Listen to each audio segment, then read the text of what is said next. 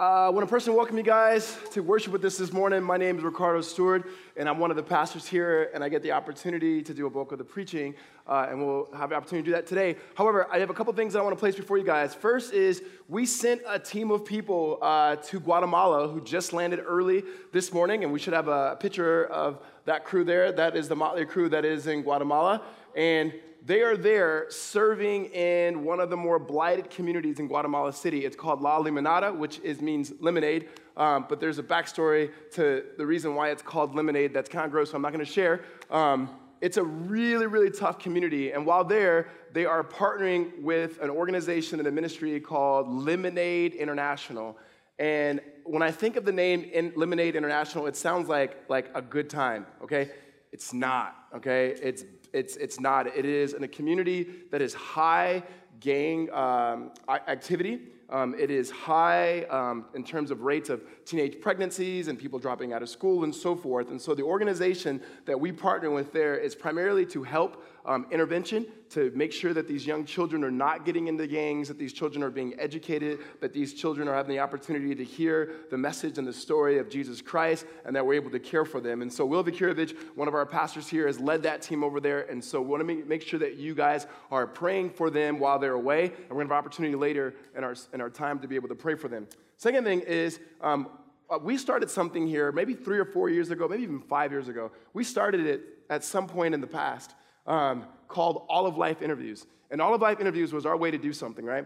Part one, what we saw is in most churches, what we would do is churches would bring up a missionary, and um, whoever he or she was, and they would say, this person is doing the real work of God. And they're going to this really hard country and this really tough place, and they're doing the real work of God. And we're going to pray for them and so forth. We're going to give money to them, which we should. However, it communicated that everybody else who wasn't doing what they're doing wasn't doing the real work of God. You were basically like on the J V team of Christianity, and you were never going to make varsity, and you just have to deal with it, okay? Well, we didn't see that in the Bible. In the Bible, we see that everybody created an image of God, trusting in Christ, that whatever we do, we're in full-time vocational ministry. It just depends on where God routes your check. And so we said, what if we actually brought people on stage and the various vocations that they, they were in and be able to highlight them, commission them, and send them to the, um, into the world to be God's missionaries wherever it is that God has them. Okay, that concept in itself of All of Life Interviews came from Jim Mullins. And the interesting thing about it is we've been doing this for however many years in the past. Um, however, Jim Mullins himself has never been interviewed. So I have the privilege today to interview the interviewer, Jim Mullins. So would you put your hands together as he comes on stage?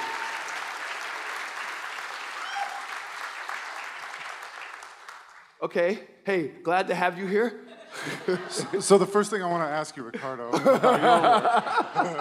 is tell us who you are and what you do. Uh, uh, I'm Jim Mullins. I'm one of the pastors here at the church. I also help lead Surge, the network that we're a part of. Good, yeah. Good. That's great. Um, so where do you see the integration of faith and work and what you do?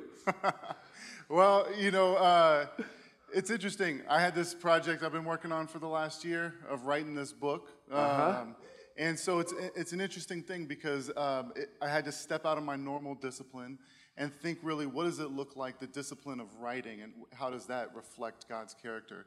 And realizing that God is a communicative God who's given us the good gift of language, and that when, when we sit down to write, it's almost as if we are cultivating the potential out of the garden of language that he's given us.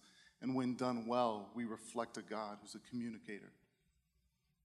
So, so why? That was really good. I'm just, I'm trying to show the other people that I get inter, that I interview how to answer those questions. So. uh, yeah. I don't know if that was a backhanded compliment or what. That was. No. So why'd you write the book? I wrote the book. Uh, primary reason is that. Um, I think a lot of people, when you think of mission, you think I need to add another thing or I need to add a lot more stuff to my life. And I wanted to show how everything from gardening to accounting to all that we do is an opportunity to participate with God in his mission. Huh. And, and I'll say this. I don't know if this is the best book that's ever been written on mission. It's definitely not. It's, I think it's a good one. But it is the only book on mission that does theological reflection on the Wu-Tang Clan, Turkish basketball, and prosthetic dog testicles. I can guarantee that.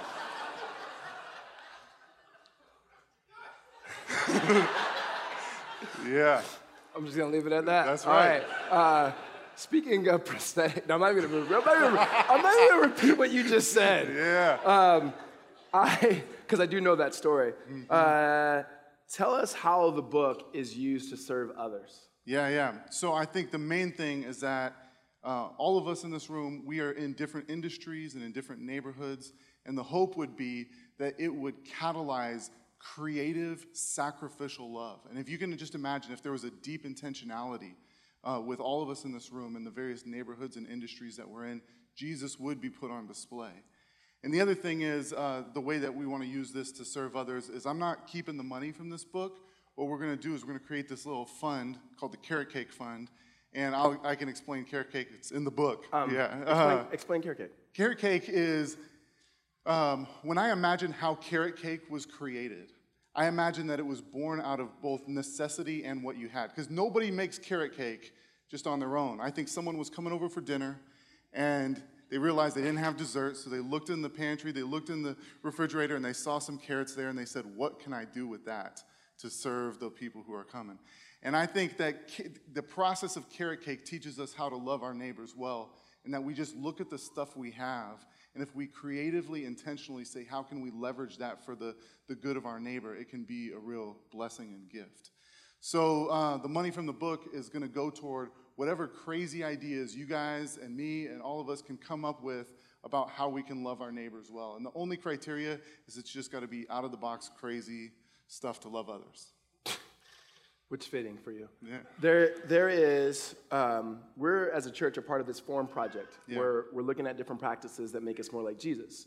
Um, what were some of the practices that maybe you've done that helped you and shaped you to be able to write this book? Yeah, I would say The the main one actually was fasting, that I would get to these points. I know I don't look like I do a lot of fasting, but uh, uh, I uh, I would get to these points where I was stuck or that I was dealing with either pride or shame or something in relation to the awkward internal emotions uh, that went with the book. And I realized that there were days when I was writing when I would actually need to fast and immerse the times of normal eating and prayer and, hmm. and doing business with the Lord.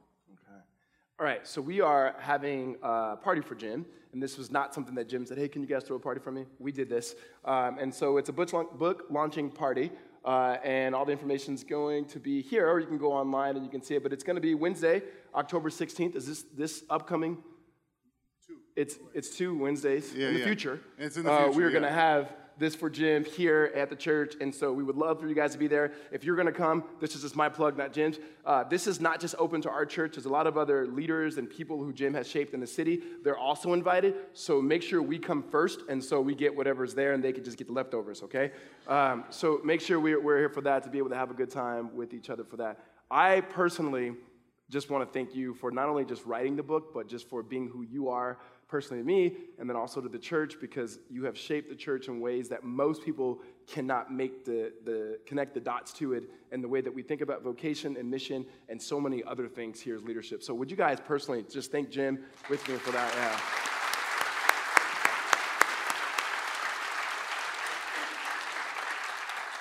So we're going to stand. I'm going to ask you guys to stand. We're going to we're going to pray, not just for Jim, we're going to pray for every single person in this room, Uh, called by God into the into the places and where you're at, whether you're a student, uh, you're a stay-at-home mom, whether you're a stay-at-home dad, whether you are making things, writing books, selling books, buying books that you're never going to read.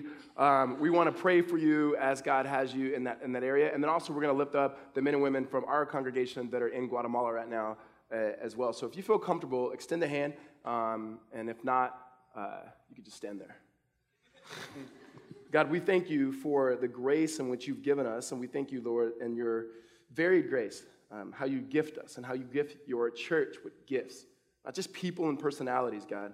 That might not actually be what you're doing, but the gifts is what the scriptures say you give us for the body, for the edifying of the body, that we may look more and more like your son, Jesus, collectively. So we thank you for the men and women in this congregation, um, for the, the places in which they will serve today, tomorrow, and throughout the week, for the people in whom they would serve and whom they would touch, that they would do so with the anointing and the presence and the purposes of Christ.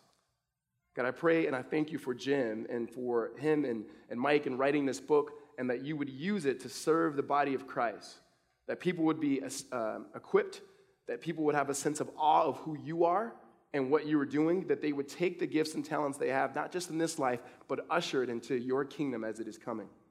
God, we pray right now for Will and the team that's in Guatemala, that you would not only protect them, but you would do exceedingly and abundantly more than they can ask, think, or imagine. Help their eyes to see all that they need to see that is physical and the things that they cannot see apart from you that is spiritual. Help them to see the light of Christ and also the darkness and be able to speak and act in ways, Lord, on your behalf. Father, we thank you, and God, we praise you. We give you the honor and the glory. In Jesus' name, amen. Will you guys thank Jim again?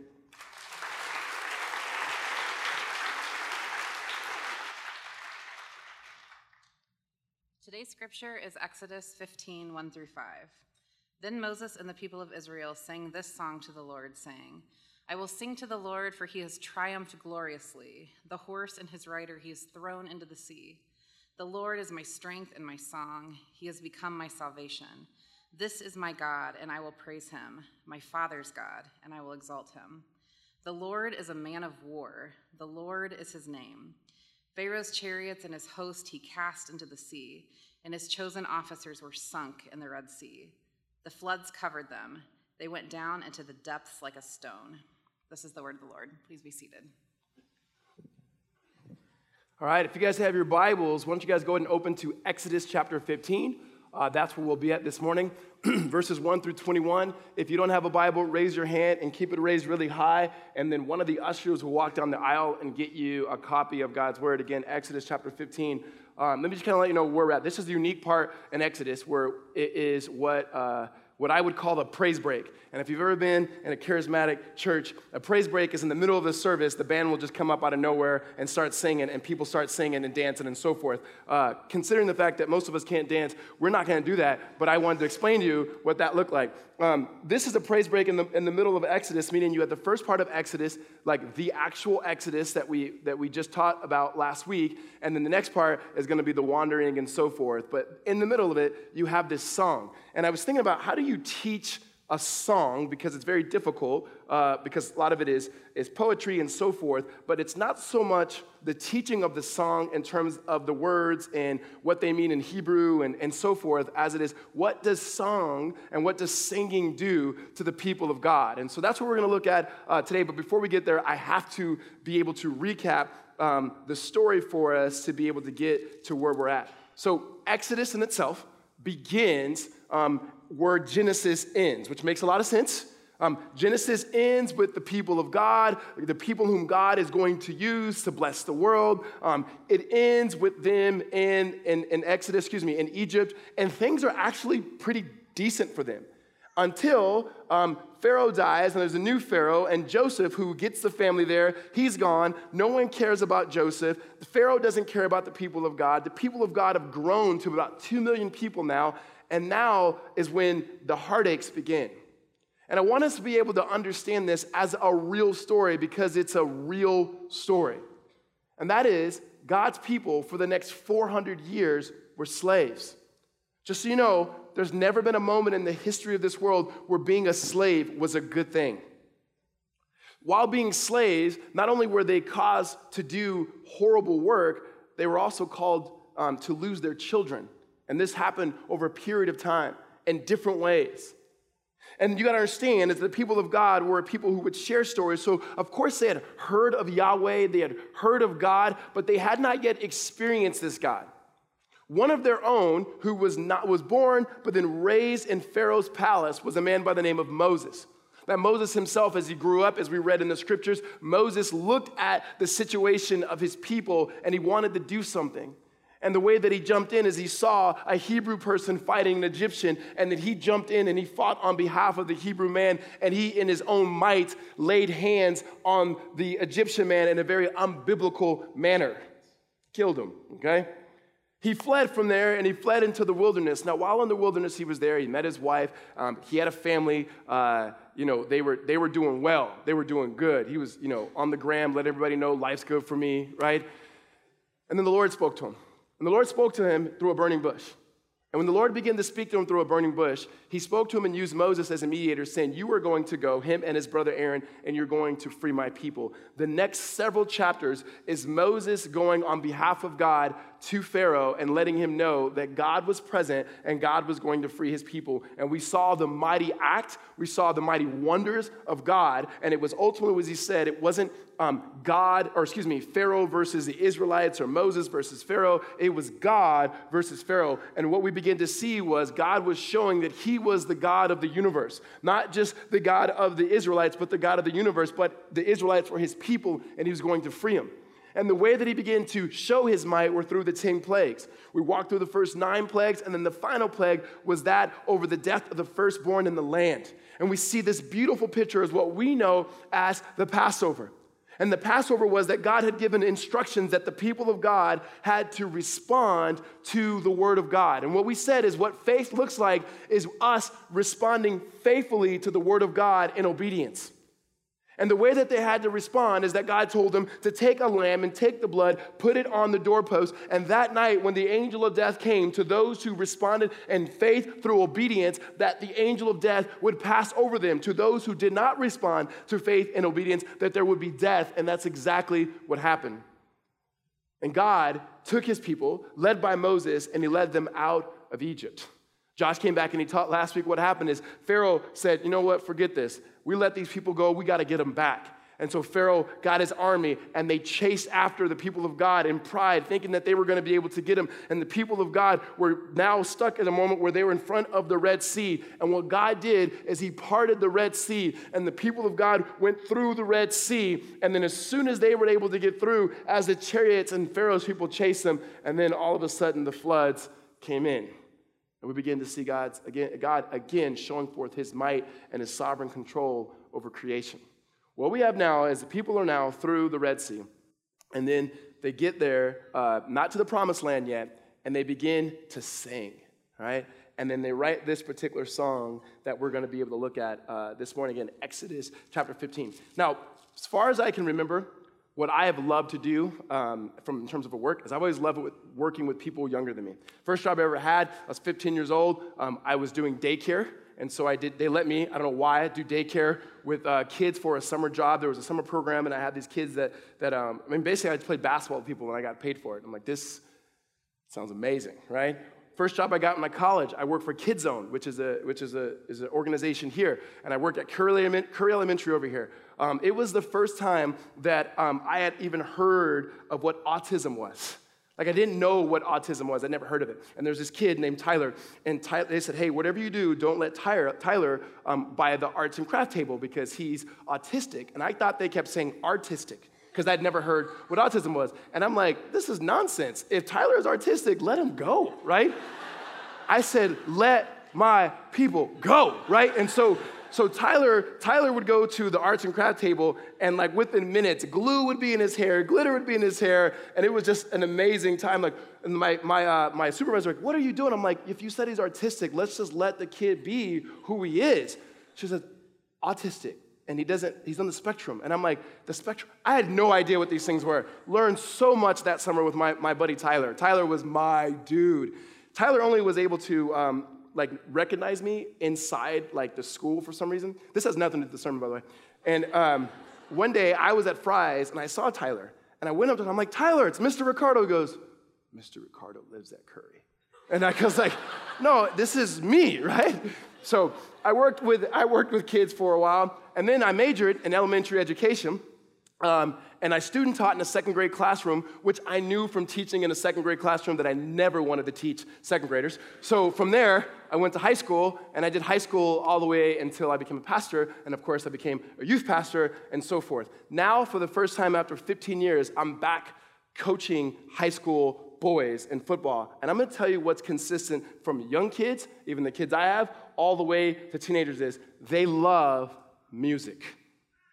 They love music. Like, everybody wants to listen to music. If I get in the car with my sons, there's certain songs they want to listen to, and there's certain dances that go to certain songs. And if you're around kids, you know that these dances, they change every other summer, whether you're whipping and nay-nay or hitting them folks or hitting the whoa. I mean, like, whatever, whatever, whatever, whatever it may be, these things change. And there is a, there is a, no matter what the music is, there is a, like a, a mood that is set sometimes when certain songs come on, and you watch it. You play a song and you watch a kid sit still, and especially if it's their jam. I don't care if it's a four-year-old or someone who's eighteen or nineteen, and it's the same way with us. You know, if there's a car, there's a song that comes on in your car, there isn't a, there isn't even a way that you drive, right? It almost can set your mood. Like, there are certain songs, you all of a sudden just got mad at the world, right? Put Eminem on, and you're like, yeah, no one, no one respects me, right? And you drive in a certain way. There are certain things that you listen to that no matter how good your day is going, you feel sad. You feel like you just watched ten episodes straight of, of This Is Us. Like, somehow my life is miserable, even though it's been going great because of certain songs. There's something about music that does that for us. And there's something about singing that does something for us. Even if you look at it from a neurological standpoint, not because I know anything about neuroscience, but I did read an incredible article um, about what singing does. And some of you know this already. Singing does something for us individually, but it's even more enhanced when it happens corporately. One of the things that is, was unique to me, um, having growing up in the church that I grew up, being away from church and the things of God, stepping back into the church, is how, how we lack as a people to sing. Like, how we, we will only sing if we like the songs. We will only sing if it's sung in the way in which we particularly like it. Right? Depending on the generation, there are certain hymns that, that some of the older generation will go, I love it, but I don't like the way that you guys remixed it. And you don't usually say remix, but I know what you mean, right? Or there's some of us who go, well, I really like it when it does this. We, I remember one person telling me, if, if the band would just hold on to that riff fifteen seconds longer, the Spirit would come upon us. And I'm like, I'm not really sure if that's how it works, right? But there's something about it where either we will engage or we won't engage. I grew up in a church particularly that did not have screens where we looked at the music and sung the songs. We sing the same songs all the time. And you go, well, how did you know them?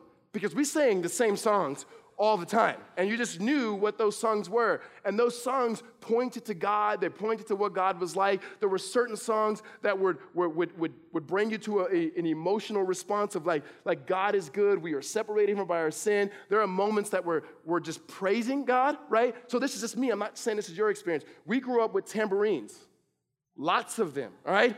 They were on the pews when you walked in, and there were certain people you know that were supposed to have them, and there were certain people that wasn't supposed to have them, right? And you, you just knew. So, you know, Sister Jenkins, she always had it. In fact, she probably had her own, right? And there was a sense where everybody participated in worship. You know why? Christianity is a participatory sport. Everybody gets in on it. And there are songs that we sang of confession. There are songs that we sang of adoration. There are songs that we sing of way God is moving, and there are songs in which we sing, and we're thanking him already for what he's going to do in the future. So when we come to this particular section of Scripture, we have to realize, first and foremost, this is the first hymn, the first song that's written in Scripture. And what we begin to understand of worship, primarily as it relates to, to singing, is that worship primarily is when we look back to what God has done, and we worship him for that. If you see here, the way that this is broken up, if you can break it up in two parts, verses one through twelve is who God is, what he has done, and how they worship him for it. And then thirteen on, all the way to twenty, twenty-one, is showing who God is and what he's going to do to the nations ahead of them. Mind you, these are slaves who have known nothing different other than to be slaves. Now to find God, who had already promised Moses in chapter three that eventually my people will worship me. The people didn't worship God. They didn't even know who God was at yet. They didn't really know who he was until he showed forth himself through his acts. And now they write the song. Now we got to deal with this a little bit. People are like, who wrote this song? Because in the, in the beginning of the song, it says that like Moses is singing. At the end, it says Miriam, and Miriam was Moses' sister. And there's some people who think, well, the men sing this part and then the women sing this part. What we have here is maybe it was a collection of people, um, primarily Moses and Miriam. They got together and they wrote this song. Let me, let me tell you, we're not going to sing this song, Um, one, because we don't have, we don't, we don't have the music to go, to go behind it. Um, I can only imagine two million slaves learning this song. I can only imagine two million slaves, hear me, believing this song. Saying we want to write this down so that future generations would know what our God is like and what he did and what he's going to do. Amen? So let's walk through this, and we'll have three implications for what that looks like for us. And then, you know what we're going to do afterwards? We're going to sing, all right? Like, shocker. Okay, here we go. fifteen, chapter one, or chapter fifteen, verse one. It says, "Then Moses and the people of Israel sang this song to the Lord, saying, I will sing to the Lord, for he has triumphed gloriously. The horse and his rider he has thrown into the sea. The Lord is my strength and my song, and he has become my salvation. This is my God, and I will praise him. My father's God, and I will exalt him. The Lord is a man of war. The Lord is his name. Pharaoh's chariots and his host came into the he, host he cast into the sea, and his chosen officers were sunk in the Red Sea. The floods covered them. They went down into the depths of the stone. Your right hand, O Lord, glorious in power, your right hand, O Lord, shatters the enemy. In the greatness of your majesty, you overthrow your adversaries. You send out your fury. It consumes like stubble. It consumes them like stubble. At the blast of your nostrils, the water piled up. The flood stood up in a heap, and the deeps congealed in the heart of the sea. And the enemy said, I will pursue, and I will overtake. I will divide the spoil. My desire shall have its fill of them. And I will draw my sword. My hand shall destroy them. You blew with your wind. The sea covered them. They sank like lead into the mighty waters. Who is like you, O Lord, among the gods? Who is like you, majestic in holiness, awesome in glorious deeds, doing wonders? You stretched out your right hand, and the earth swallowed them." Sometimes when we hear worship songs like this, we're like, this seems vicious. Right? We haven't been slaves for four hundred years. Many of us, if we think about the ways in which God has delivered us, if we think about some of us who've been freed enough from addictions, who've been freed enough from the lies in which we believe, who've been freed from things, who've been delivered by God, we do thank the Lord for those things. When you have real enemies, like real enemies, not mean girl enemies, real enemies that God, who have been oppressing you, that you realize that are against God, and God has delivered you. You sing songs like, "Praise be to our God who took the chariots and threw them in the water." They are no longer have dominion over our lives. You sing songs like this. These were not people who are, we just are getting some of the survey results back. The majority of this congregation are college-educated men and women. Had no idea, but a majority of us are. These are not college-educated men and women. These were people who were making bricks. These were people who had lost children. These were people who did not know their God, and God shows up and delivers. And so when they write a song, by the way, after they had just experienced his mighty acts, they write things like, "Pharaoh went down, and they all drowned." And not in vindictive ways, but in ways to worship the Lord. You know what they're not saying? They're not saying how good they are. They're not in here telling God what they're going to do for God.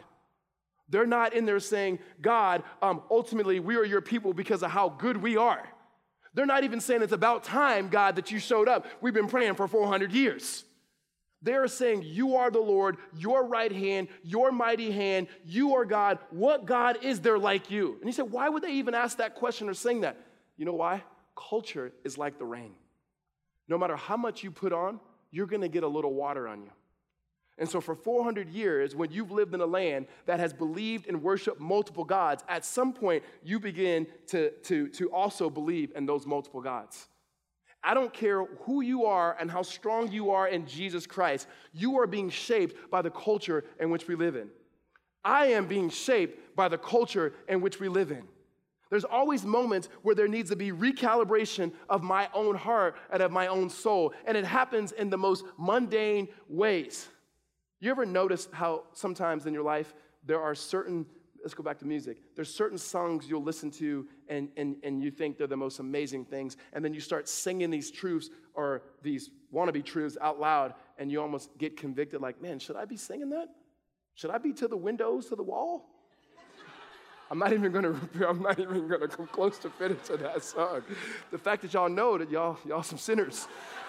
So, like, they're, they're, like, should I be singing that? And there's almost like this pendulum that goes, because even when it comes to our faith in Jesus, many of us who profess faith in Jesus Christ, we, we love him, he's our Savior, he's our Lord, and yet we're still shaped by this culture. And we need songs to remind us, is there any God like our God? Absolutely not. We need songs to remind us that when it comes to our life, it is not primarily about my circumstances that I bring to God, but God who actually brings himself to my circumstances. That our worship in itself is centered around the person and the character of God, what he's like, how he's revealed himself through the scriptures, that we may be able to worship him. What we see in these first twelve verses is the people of God now going, we know who God is, and he's one who is mighty, he's one who is good, he's one who rescues, he's one who delivers, he's the one, and even when Pharaoh, as it says here, in his arrogance tries to pursue the people of God, God washed them up. He is a deliverer. What they're doing is they're shaping themselves to understand the mighty works of God and his character. Years later, as a people of God, our worship has to be primarily on God, who is the same yesterday, today, and tomorrow. Amen? When worship music, particularly music, in itself becomes centered around the individual and the person too much, we actually begin to lose the sense of worship. What we see here is G- God himself is the subject as well as the object of our worship and our affections. If anything else replaces that, we may not be worshiping the God of the Bible. So the people of God here say, here's what you've done. We've seen what you can do. And when you've seen what God can do, you have more confidence and faith in him that he's going to do it again. And so that's what happens in this next point. Verse thirteen through twenty-one. You have led your steadfast love, you have led in your steadfast love the people in whom you've redeemed, and you have guided them both by your strength and your holy abode. The peoples have heard, they tremble. Pangs have seized the inhabitants of Philistia. Now are the chiefs of Edom dismayed. Trembolizing seizes the leaders of Moab, and then all the inhabitants of Canaan have melted away. Terror and dread fall upon them because of your greatness of your arm. They are they are still as stone till your people, O Lord, pass by, till the people pass by whom you have purchased. You will bring them in and plant them on your mountain, the place, O Lord, which you have made for your abode, the sanctuary, O Lord, which your hands have established. The Lord will reign forever and ever. And for when the, for when the horses of Pharaoh with his chariots and his horsemen went into the sea, the Lord brought back the waters of the sea upon them, and the people of Israel walked on dry ground in the midst of the sea. And then Miriam, the prophetess, the sister of Aaron, took the tambourine, took the tambourine in her hand, and all the women went out after her with tambourines and dancing. And Miriam sang to them, "Sing to the Lord, for he has triumphed gloriously, for the horse and his rider has been thrown into the sea." So what you hear, you see here is the first verse and the last verse is the same. And what you have is the people of God going, here's what God has done. He took Pharaoh's people. He threw them in the water. He, he delivered us. This is what he did. And then now thirteen says, you're going to take us to your abode or which dwelling place. Now, many commentators going, okay, what are they talking about here? Are they talking about God taking them to Mount Sinai, um, where ultimately God had met with Moses and then where God was going to give his law and his presence? Um, are they talking about the promised land when they're going to get into Jerusalem, this land that they will have forever? Or are they singing about the temple, which will be the permanent space in which God's uh, dwelling, ultimately his presence, will be? Well, I, I don't think it lets us know either one or the other. There's hints that says it is the mountain, but it could be Mount Sinai, but it, it could also be the promised land. Um, what we do know is this. What matters most is not primarily the location, but the very presence of God. And for a people who had not heard about God for four hundred years, what they are hearing is God desires to be with us forever and ever. The God who delivers us, not because of what we have done, but because of how good he is, desires to be with us forever and ever. The God who is in his right hand, which always means strength, the God in his strength who loves us and delivers us, wants to be with us in his presence forever and ever. And then what they begin to do is look forward to what is to come. and they say the Philistines, the Edomites, the Moabites, the Canaanites, there's a lot of ites that they're going to encounter, and they begin to believe that God is going to go before them, and they worship God for what he has done, they worship him for who he is, and they worship him in faith for what he will do because he's promised it. And so they begin to trust God in that, and they sing songs to desire to be in the dwelling place of the Lord. Now here's the thing. You know, like I know if you know this story, this is a beautiful song, and they're excited.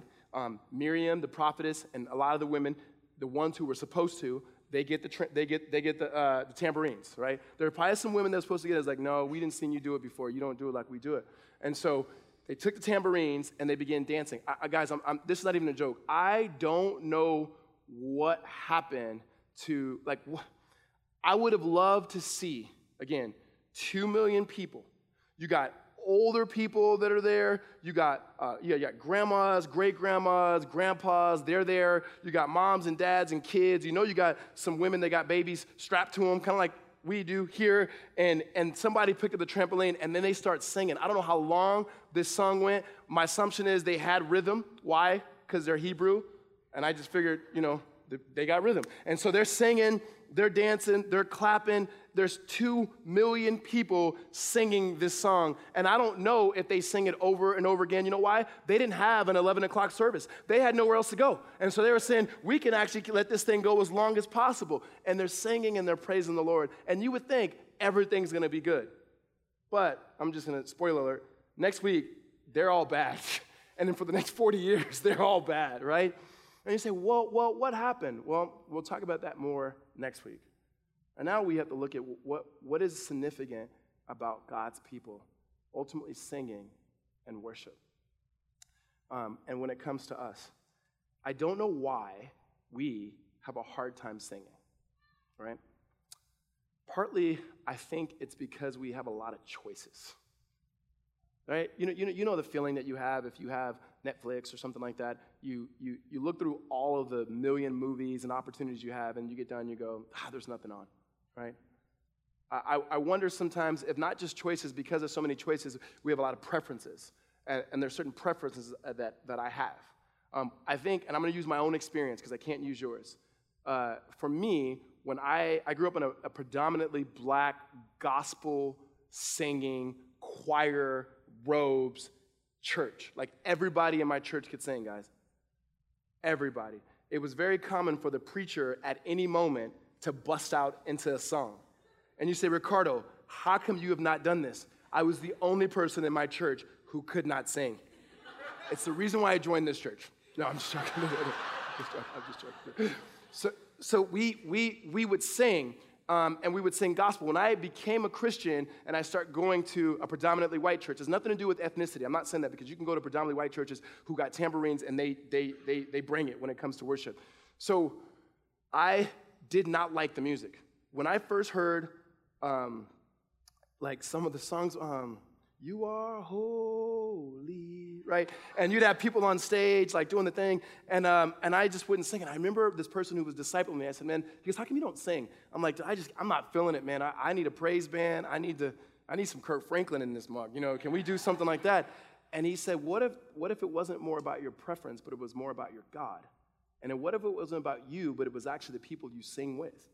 And what if you just sing the lyrics, um, even if you don't feel it, because you ultimately believe it? Game changer for me. Game changer for me. And I, I like the songs, most of them, right? I, I I wonder sometimes when it comes to us singing is because, like everything else, we made our faith so personal that it doesn't matter about the people next to us. And some of you think you might be doing a service to your, the person next to you because you can't sing. Like, if I don't sing, that'd be great because they don't have to worry about it and so forth. It's not about that. There's something about when we sing as a people, it does something to our faith, that it begins to remind us who we belong to, ultimately God, and that we do belong to each other. And that when it comes to the body of Christ, it's always plural. It's God's people singing to who God is, that we, we raise our adoration for who he is in worship collectively. But there's something about us gathering together on Sunday, not just, just hear what the preacher has to say from the word of God, but what God has to say to us and through us as we listen to the word, as we sing the word, as we eat the bread, as we drink the wine, as we interact with one another, that we are being shaped and formed to be reminded that we are God's people. We are not ourselves. We were bought with a high price of the blood of Christ, in which we gather together to remind ourselves of that truth. Amen? So what does that look like? Three implications that I have for us, and then and, and we'll be able to worship. The, the one is we sing. Here's what we sing. We sing because God has given us a story. We sing because God has given us a song. And we sing because God has given us a Savior. Right? So first, we sing because God has given us a story. What we can see, this is not just the Israelite story. What we see is, through the Exodus, is, is, is in some way the blueprint of what God's going to do through deliverance. And that is, God sees his people in need. God, in love for his people, because of who his character is, he moves in a way to deliver his people.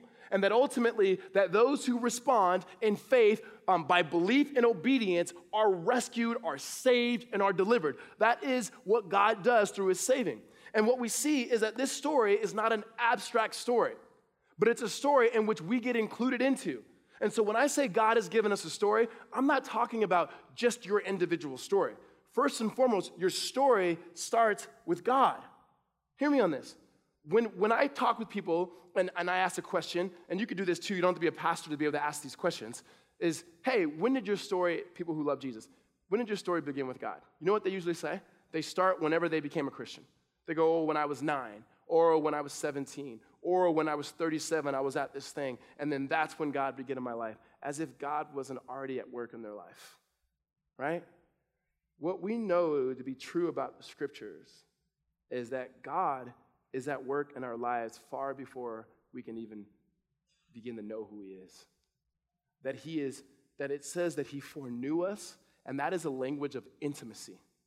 When we hear the language foreknew or foreknowledge, sometimes we, we get into theological debates. When it's not a theological debate, it is an intimacy of saying that somewhere, somehow, God was intimately involved with my story. Now, whether I met Jesus when I was seventeen or I met Jesus when I was thirty-eight, whatever it may be, that, that's happened down here. But it's saying that God himself has always been involved with our story, and that he takes every single story, somehow, like Jim's book, The Symphony of Mission, he takes the different stories and he brings them together under his great story. And the reason why we know this, or how we can know this and know this God, is because he's given us the story of all stories in the Bible. And that it's not just little stories in which we begin to understand, but it's the great narrative of God and how we, by invitation and command, participate in this story.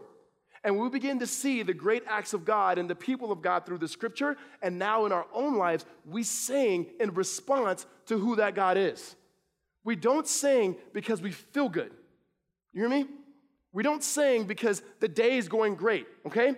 The people who have sang most are those who have gone through, gone through the most suffering, right? That it's people who have gone through trials. Israel doesn't just believe in God just to believe in God. God has revealed himself through their trial and through their suffering. It is our experience sometimes that the, when we look at our stories, we would love for God to get rid of all of the dark spots, the, the dark spots in our lives that make things bleak. And God's saying, it's actually in the dark spots that I show my light. And that's how we are engrafted into his story. And this even makes sense as we even look at the suffering of Christ. So none of us are going to be exempt. And so if God has given us a story, no matter what that story is, and it's connected to his story, we sing. And that has nothing to do with how we feel that day. Amen? That has nothing to do with who's singing, who's the worship leader today, what song is it? Is it, oh, this ain't my jam. It's not about your jam. It's about your God. And has he done what he said he would do, and do you believe that he'll do it again? Amen? So God's given us a story, and this one, God has given us a song, right? We don't sing because we're good singers, right? Some of you probably are good singers, right? You are, and you know what? Power to you. Um, I grew up in a family that every, I, I, everybody in my family can sing, right?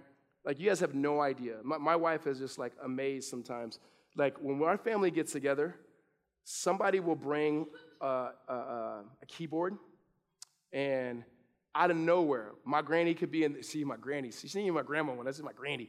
My granny could be in the kitchen cooking, uh, and somebody will get, we don't have the keyboard today. I know my family probably got it. Um, is somebody will just, somebody will just start playing something. And then my, like my sister or my cousin or my uncle will start singing. And next thing you know, these beautiful voices, they start singing and so forth.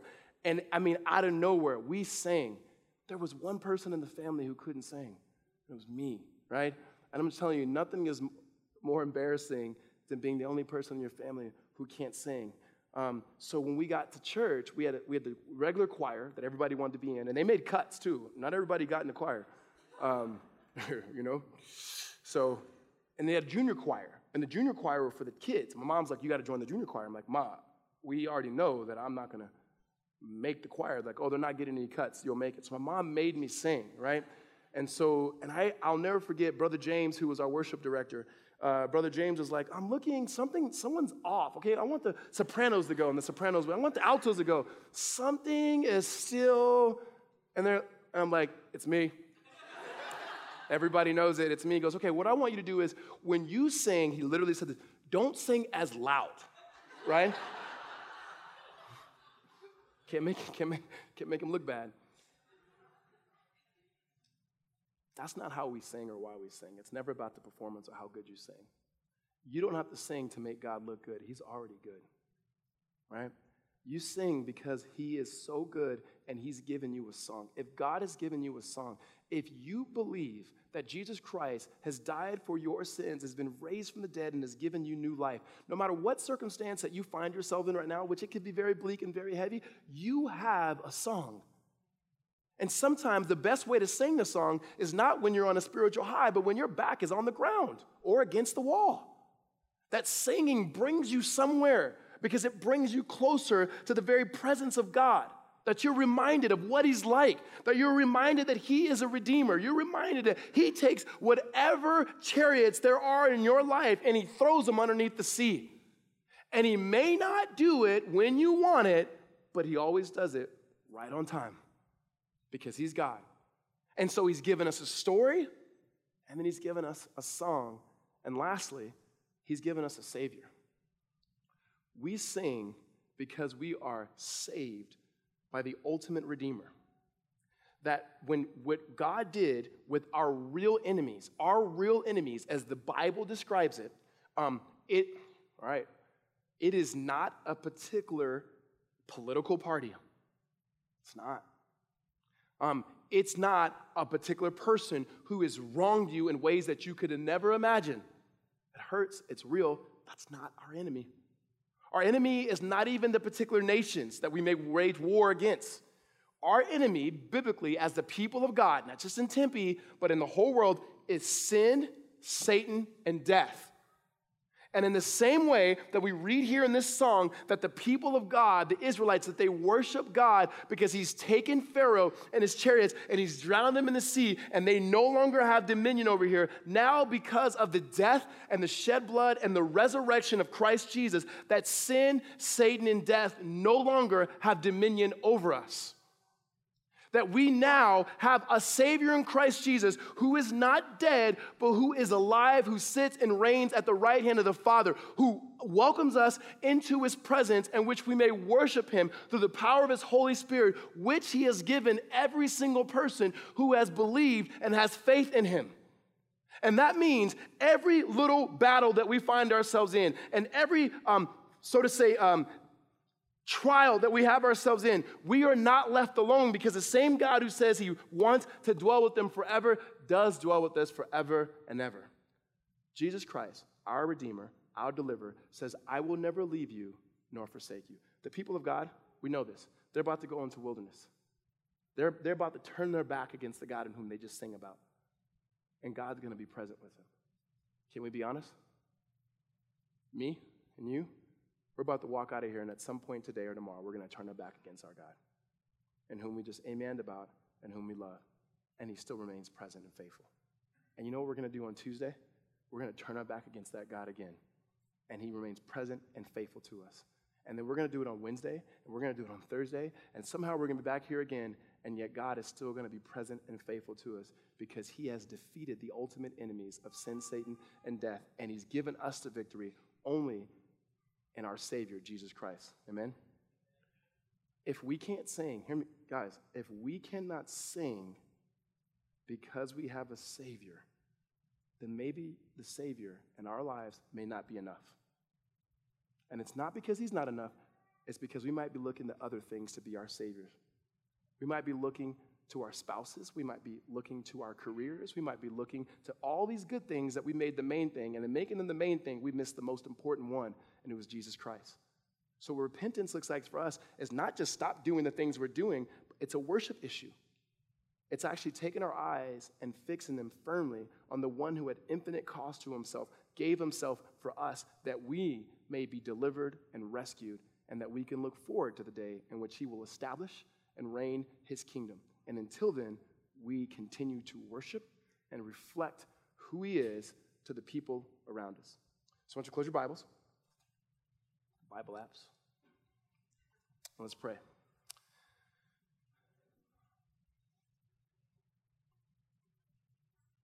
God,